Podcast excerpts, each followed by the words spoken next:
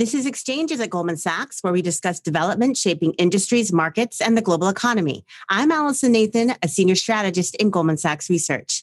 Today, we're going to take a closer look at a sector of the economy that's poised to become the next big battleground for big tech gaming. To do that, I'm joined by Jung Min, co head of the Technology, Media, and Telecom Group in Asia Pacific ex Japan in our investment banking division.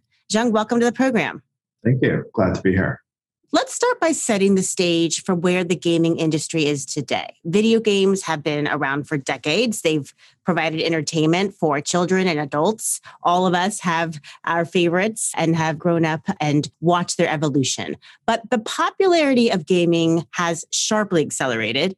In fact, the gaming industry is now larger than the movie and music industries combined. So, just how big is the gaming industry today? So it depends, you know, of course, which sources you use and exactly how you define it. But you're right, the games industry is almost twice as big based on the numbers that I've seen compared to music and movies combined. And it's starting to approach $200 billion, which would put it about in the same category as pay TV, you know, which includes cable, streaming, et cetera. So it's close to the largest category in entertainment. If you think about what the main drivers are behind, you know, the interest we've seen from investors, you know, let alone the general public, what's driving that? What are the factors? Yeah, so it's interesting. The first games IPO I worked on was Glu Mobile. And I remember at that time, you know, it was a relatively smaller company at that time. And we got lots of questions from investors saying, you know, the problem with games is that I can't tell which games are going to be hits so you've got some of the same dynamics as you have in movies, where in order to bet on the right games company as an investor, I've got to believe that this games company is much better at picking and developing hits versus other companies. And that just seems very hard to figure out and count on. And then since then, the games business has become much more attractive. So, number one, instead of being a one time payment for a game, as was the case for consoles and frankly, as was the case for mobile games at the beginning, now you've got live operations. So you have a game that is launched, users start playing it. They may pay for things upfront.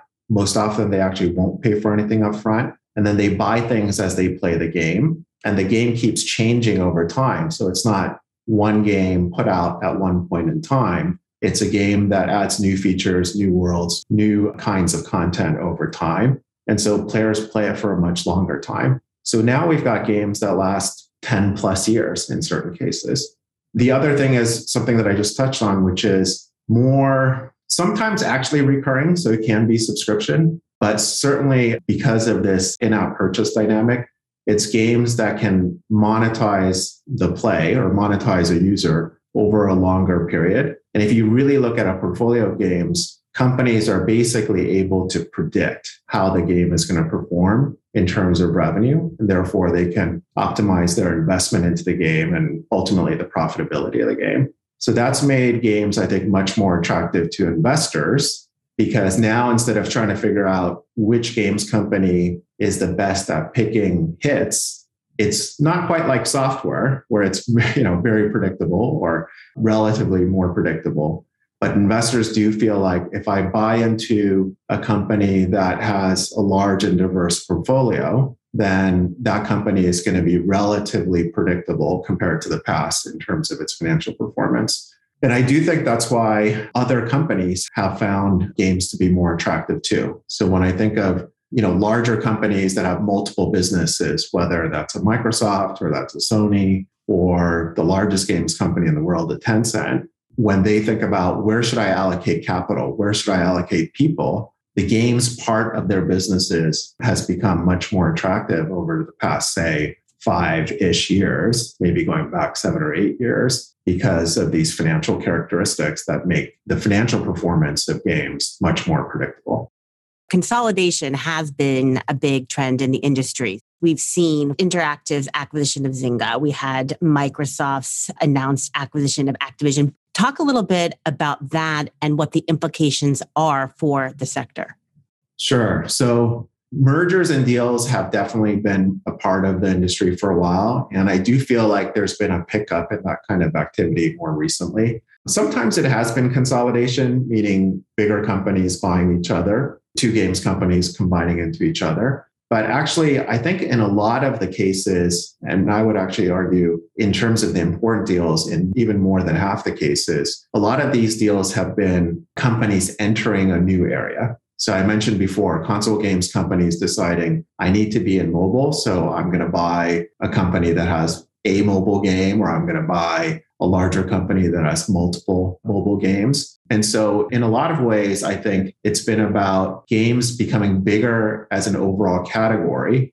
But then within that category, there being different areas or types of games, genres, et cetera, and the different players in games using M&A to enter new markets. And ultimately, I think that's been good for competition. Certainly from a user perspective, you can play on mobile, you can play on the PC, you can play on console, you can play for free, you can pay up front if you want to, you can subscribe, etc.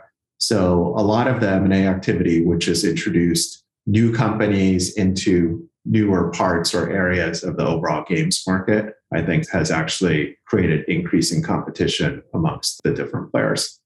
And so if we think about what types of deals are seen the most in gaming, what do they look like today?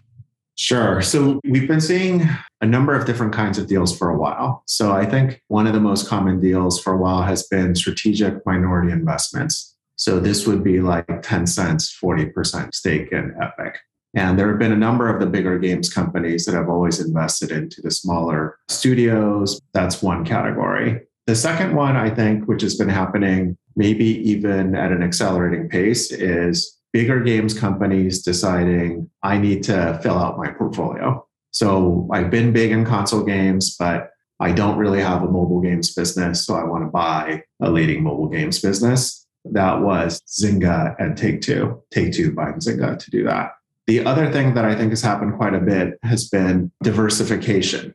So console buying mobile is also diversification, but also companies saying, I've got one or two franchises and I want to buy a third or a fourth or a fifth franchise so that I've got a very well diversified portfolio. And increasingly, diversity is also measured in terms of global businesses versus single country businesses or single geographic region businesses. You spoke about the need for gaming companies themselves to get larger, but why has the sector become so strategically important for the large tech companies? I mean, they have a lot going on, but they really seem focused right. on gaming at this point. Yeah. So there are many reasons, but maybe I would bucket them into a couple areas. First, I do think it's about games becoming financially more attractive. So what we talked about earlier in terms of the move from one-time payments to monetizing over time and games becoming financially more predictable. And I think that's a really important part of it because you know if you're outside of games or if you're one of the bigger tech companies that's only partly present in games the fact that games is financially more predictable and a more attractive business to your own investors is certainly going to be a key ingredient in games becoming more strategic but i think the even more interesting and kind of the fun set of rationales to think about is this idea of the next internet.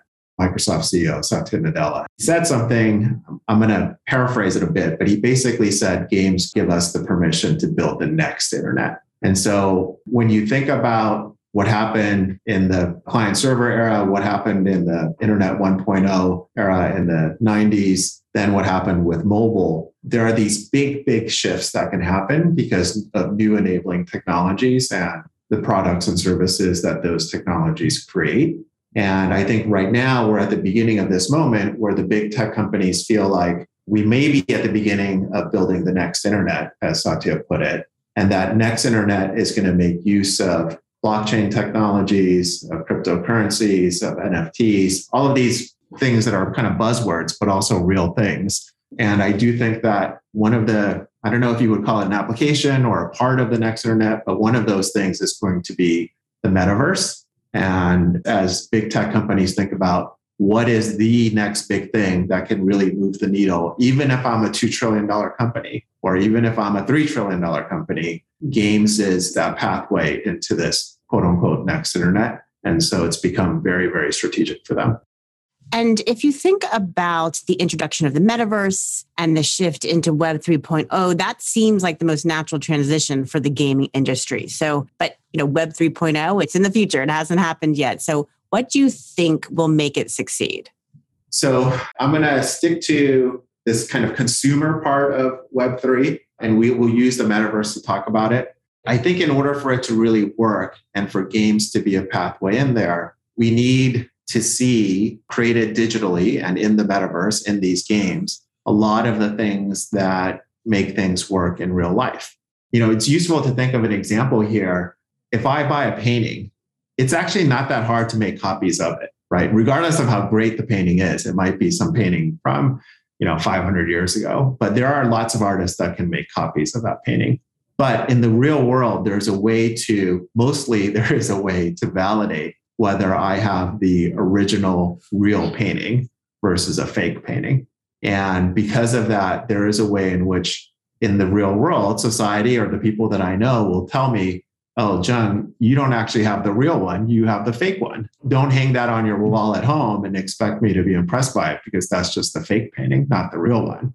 Now, when I think about the metaverse and the consumer side of things working, and you know, when we think about this NFT example, if there is a metaverse or if there is a game where I want to be present and I know people that I want to interact with are also present, my friends are there, people that I want to impress are there, or people that I just want to share this experience with are there in this particular game or metaverse. And that world can enforce what kinds of NFT, you know, which art is the real one. So only Jung is allowed to display this NFT of this piece of art because in this world, we don't have any fakes because we can use blockchain technology to figure all of that out. When those kinds of worlds start existing and those real life characteristics that say, this is real, this is valid, and you can have security in knowing that it's valid, then I think we see these metaverse or you know Web3 type technologies or enabled content and goods taking off and becoming really valuable in the real world to real people. But if you think about how this new technology, metaverse, Web 3.0, you know, how will they change the shape of the gaming industry itself? And what is the appeal for companies and people to really shift their technology into the metaverse and Web 3.0 applications? So I think it's impacting things in multiple ways. So one area where it's clearly had an impact is games companies deciding I need to be bigger or I need to have bigger and better game portfolios. I need to be able to fund more R&D. I need to be able to create not just the games, but maybe provide some of these supporting features and characteristics in order to take games into the future, of the next internet, the metaverse. And I think that is sort of a secondary attribute of games companies merging with each other so that they're bigger and have more scale and are able to make those investments. And certainly, you know, if you listen to Bobby Kotick, he commented on some of those things. He said, you know, when I look into the future, there are things that I want to invest in as I see increasing competition. So whether it's two games companies merging or combining with another games company that has a lot of other businesses, it's motivating CEOs to think about where the future is going to be and whether they're set up to get there on their own or whether they need to take strategic actions and in some cases sell themselves in order to get the company into the right position. If you look back at the past, every time we've had one of these transitions, it has meant that new platforms get created. So there are new companies that become important companies of that particular compute era or that era of the web at that time. New monetization models get created. And then ultimately, what happens on the consumer side can also really impact what happens on the enterprise side because of the consumer adoption of certain technologies that have applicability on both the consumer and enterprise side you know, when I think about the desktop era, there wasn't actually an app store, right? You had Windows and Office coming from one company, Microsoft. You had many, many software developers that needed to make sure their applications worked with Windows or one of the other operating systems. Ultimately, Windows was obviously the most important operating system. But there wasn't so much the idea of a Windows app store that Microsoft controlled and that everybody had to sell their software through. It was more that the software had to be compatible with Windows, but those software companies had different ways to sell. Now, there are problems with this too security, compatibility, et cetera, et cetera.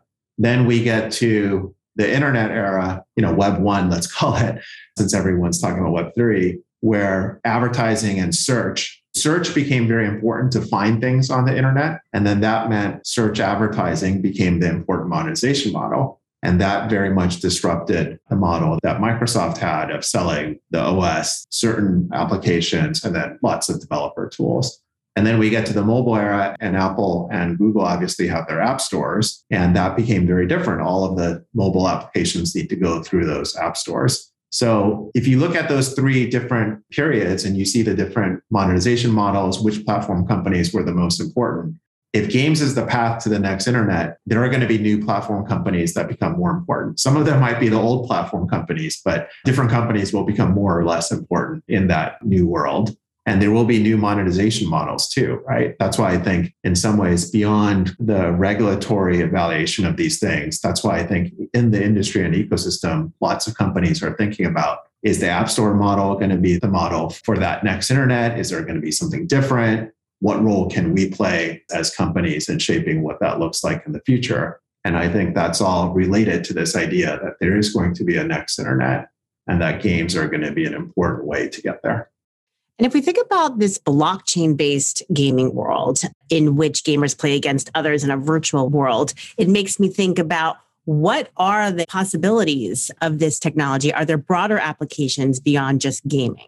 I do, I do. And I think there are lots of things that might happen outside of games. Games is kind of the pathway there, but it's not the only thing. You know, an interesting anecdote that I'll tell you is soon after Mark Zuckerberg made that announcement about Meta, there were a couple of companies, and I don't mean, you know, next gen tech companies, startups, but many decades old companies that asked us for help in thinking about the metaverse and kind of being introduced to the right people at Facebook or Meta in order to figure out how they can take their businesses into the metaverse in the future. It's not quite here yet, but they were certainly thinking about it as something that they wanted to think about.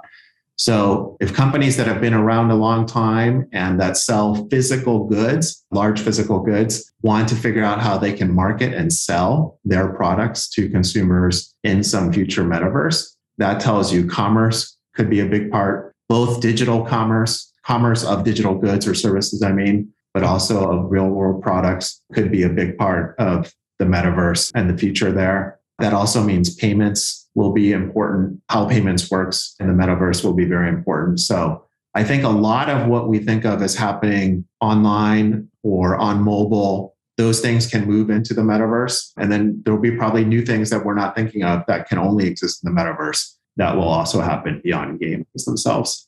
This seems to be a somewhat dystopian and, frankly, a bit depressing trend. You know, it really worries me that individuals might be more willing to spend money in the virtual economies and in the real economy. So, talk to us a little bit about what are the long term pros and cons, you know, from a societal perspective of these developments. So I'm probably a little bit more optimistic than you are, or at least your question. um, but I definitely see we've definitely gone through an era where we see, you know, tech doesn't solve everything by itself, right? And clearly there are problems with how people use technology in the desktop internet, in the mobile era. And there will be problems with how people use technology in the metaverse too, right? Security is an issue in the metaverse. How do people feel safe in the metaverse? That's going to be an issue. So there are those kinds of things that we have to watch out for. But I do think that if we're balanced about it, ultimately it will be a big plus because just like the internet and communication has made the world economy function better it's made you know global gdp certainly grow it gives opportunities to people in geographic places and lower tiers or lower income levels in the economy different opportunities as well I think that if we use it in the right way, it will be an opportunity.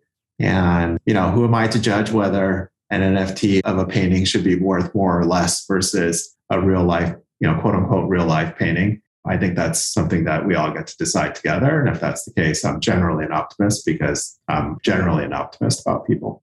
And so, how far do you think we are away from this next iteration of gaming?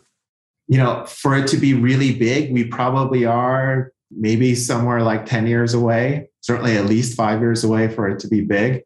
But when we were all sitting, you know, in 2006 before iPhone, we just didn't realize it, but we were at the very beginning of mobile. And that in retrospect happened very, very quickly. So I think not a lot of investors are buying metaverse stocks just yet, but I do think the tech companies that are both public and private right now are clearly investing into that kind of future and figuring out what their place in that future is going to be and how they're going to win in that future. And I think that's why you're seeing this increasing focus on games too from games companies, but also tech companies in general. This has been absolutely fascinating, Jung. Thank you so much for joining us. Thank you. That concludes this episode of Exchanges at Goldman Sachs. Thanks for listening. And if you enjoyed this show, we hope you subscribe on Apple Podcasts and leave a rating and comment. This podcast was recorded on Thursday, February 24th, 2022.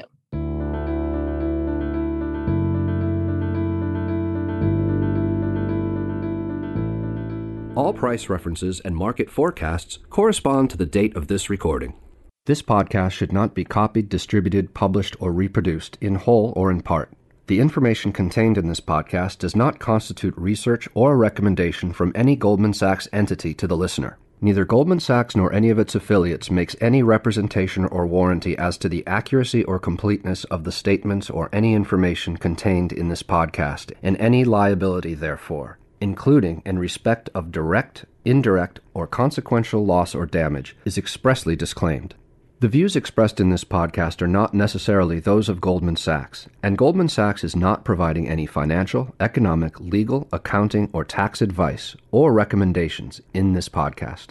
In addition, the receipt of this podcast by any listener is not to be taken as constituting the giving of investment advice by Goldman Sachs to that listener, nor to constitute such person a client of any Goldman Sachs entity.